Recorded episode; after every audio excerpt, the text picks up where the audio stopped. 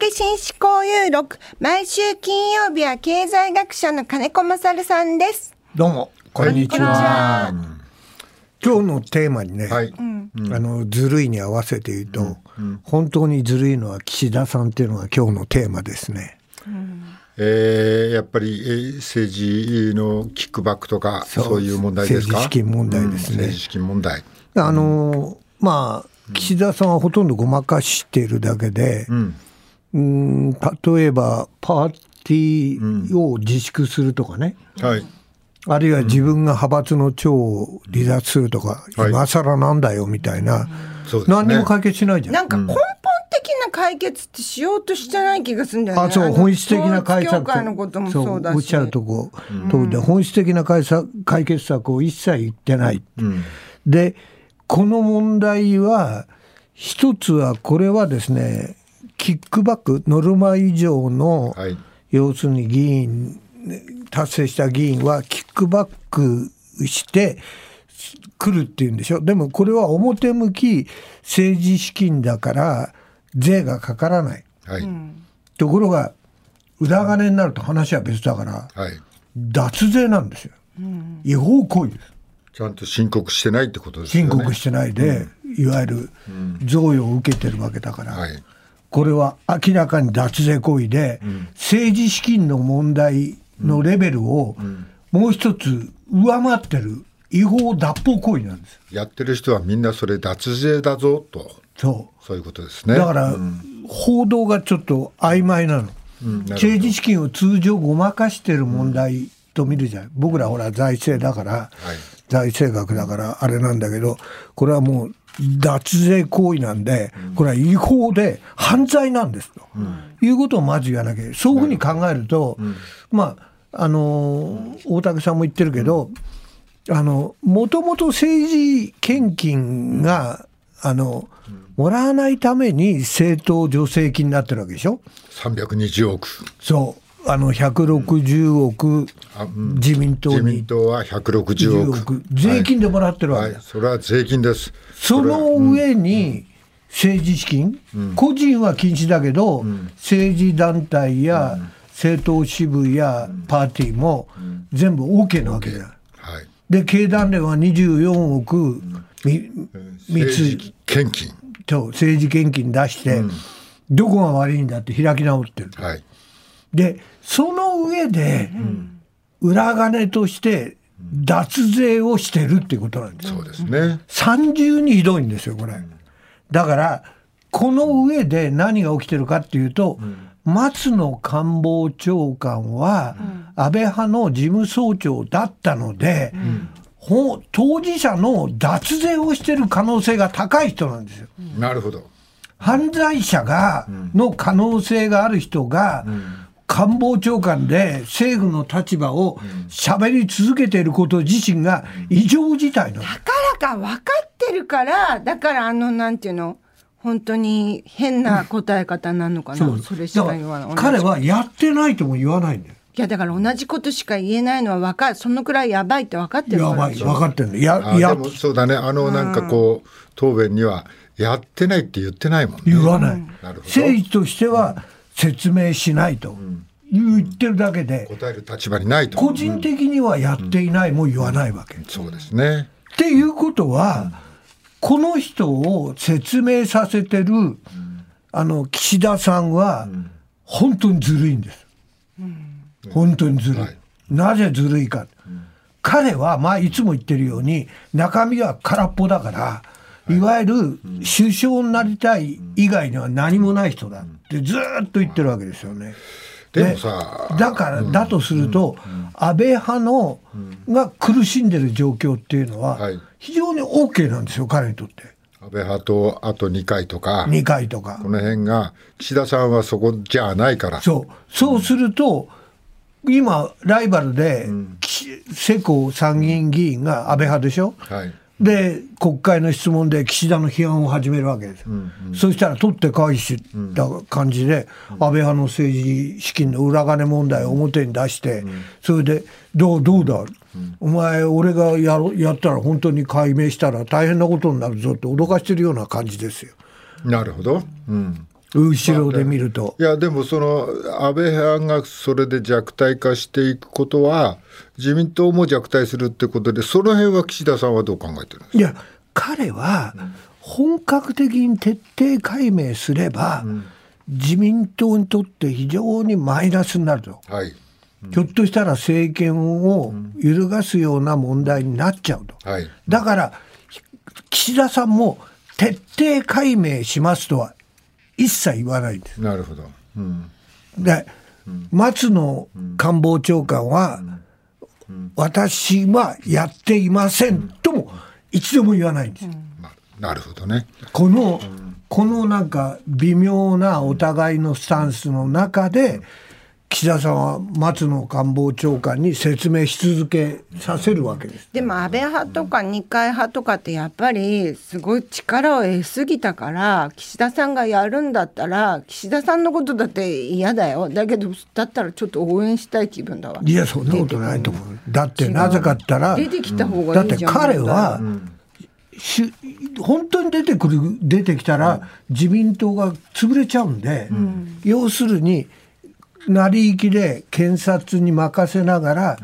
政権転覆がない程度までやらしておくっていうさじ加減のところで落着させたいんだよ。そうするとああ安倍派二階派のちょっと弱体化ぐらい弱体がやれば彼は支持率が低いけど、いいん彼と。をひっくり返す人は誰も出てこない。じゃあそんそん逮捕者とか出ない感じかもしれない。出たかもしれない。出ても、そいつをクビにするだけで、自分が積極的に全部を徹底的に国民側から言えば、こんな1億円なんて金がさ政治家に流してたら全部はっきりさせて、それで脱税行為にして、それでいわゆるあれでしょせ政治のなんていうの公民権停止まで議員辞職まで追い込んでいくっていうのは普通の国民感情。大ごとになったらやっぱりせ責任っていうのはさ自民党の総裁で総理だしさあるんじゃないの？いやもちろんあるけど、バラバラで少しやっていけば、でじゃあ変わる人が出てくるか岸田に変わってくる人が出てくるかっていないじゃないの。で気がついてみなさい。世耕は世耕さん参議院議員は、この国会の中で臨時国会の中でもずっと批判してたの、ぱったりやめたんですよ。なるほど。だから彼は今非常にあの安泰状態になってる。でこういう政治のあり方が僕がいいとは思わないわけ。本当の意味で徹底解明してね自自民党自体があのおかしくなるくらいややらないと政治は良くならないと思ってんだけど、政策が何やってるかわからない状態の中で支持率が低迷してる中で、彼の彼、まあ、要するに賛成議員っていうのは、安倍さんもそうだけど、ライバルを潰すことだけは一生懸命だから、はい。そその中で野党が自民党にすり寄ってきて、あのまああの維新とその国民民主が、まあいわゆる大型補正予算を賛成するわけじゃないですか。はい。そうすると野党の中で分断があるから、もうひっくり返す力がわーっと来るわけでないことも分かってるわけだ。だからいくらいくら弱ってもまだまだそ大丈夫大丈夫。だから日本の政治がでもこういうレベルの低レベルな首相がこういう形で自分が首相を続けるだけだのために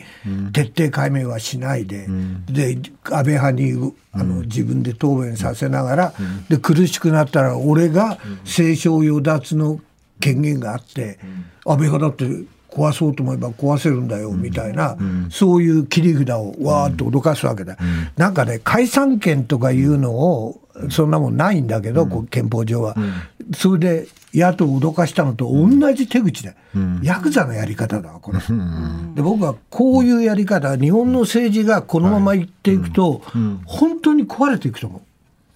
あのさこう松野さんの答弁さいつも同じこと繰り返してたって言うじゃない、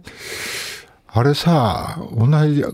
これさ俺想像だけどあれも官僚も思いっきり関わってると思うんだよね。そうそうでしょ。あの文章で。そう。こうだから相談したかどうか知らないけどこれで乗り切りましょうと。内閣府で彼の答弁を、あの記者会見の原稿は多分官僚が目を通してると思います。だよね。これを言っちゃったら、あなたは命取りですっていうところも、多分官僚は侵食して忖度してると思います、はい、だからギリギリここで乗り切るっていうのがね松野さんの答弁の中にあるんだけども、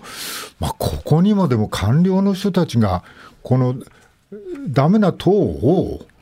擁護する答弁じゃんこれ。擁護とする答弁だけど、うん、その官僚として命令されたらややるわけだから。やらざるを得ない？やる、うん、でこういう答弁をさせ続けてる岸田政権というのが、要するに支持率が、国民の支持率がどんどん落っこって、経団連が24億で開き直ってるけど、円安の要するにデフレ脱却の金融緩和は万歳だって彼らは言ってるわけでしょ？で、実際に庶民は円安インフレで苦しいのに、その経団連の企業はみんな史上最高益でウハウハなわけじゃないですか。こういう献金の効果はもう政策の中はっきり現れてるわけだ。だからね、一生懸命の答弁でね、これ以外のね、こう経済が発展するとか、いろんなことにね、その答弁をするのにね、官僚の人たちが協力してね、いい文いい答弁をしてほしいと、で、いい方向に切ってほしいって言ってるのに、官僚の人たちは、このなんていうの、この清掃に、こう、あれだよね、あのおい追従してるっていうか。いや、追従するの当たり前じゃないですか、内閣そうなんだけど、内閣人事局いやそうそれはそうだけど、これはだからいいこととね、悪いことはだって、官僚としては分かってるでしょうよ。それは昔はそういう財務省も含めて力があって、官僚主導のある力があったけど、今はもう内閣人事局以降、以降もう。全部握られてるから。こう昇進全部握られてるから、もうできなくなってるわけ、むしろ問題は、あのアメリカと検察、裁判所、この3つが政治腐敗がある限り、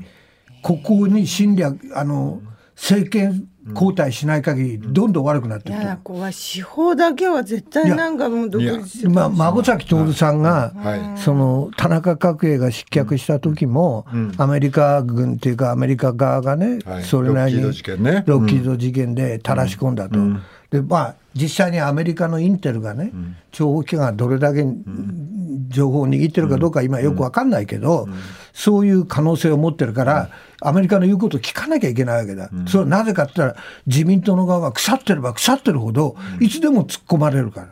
あと、検察もそれがいくらでも清少与奪の権限を持てるわけだ。だから政権交代があれば、政治の腐敗をできるだけ少なくするようにするわけだ。だけど、政権交代がなければ腐っていくから、腐っていけば、アメリカや検察が常にその弱みを握り続けるわけだ。で、検察が一番怖かったのは、福島原発をやらしたいから、うん、検察は、うん、福島県知事だった佐藤栄作氏が、うん、もう要するに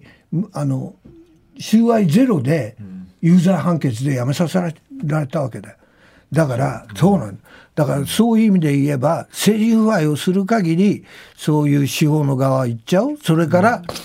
あの安倍政権になってからどんどん最高裁の判事が変えられたでしょ、うん、で結果もう佐川の公文書改ざんも、あとあの臨時国会のことも、原発の経営者の責任も全部ないわけじゃないですか、そうすると、法のチェックもなくなってくるわけ最後に一言、この裏金は、なあの想像でいいけど、何のために使う、裏金使う、もう出したくない金なわけでしょ？いや、裏でいろんなお金をばらまいてる可能性はあるし、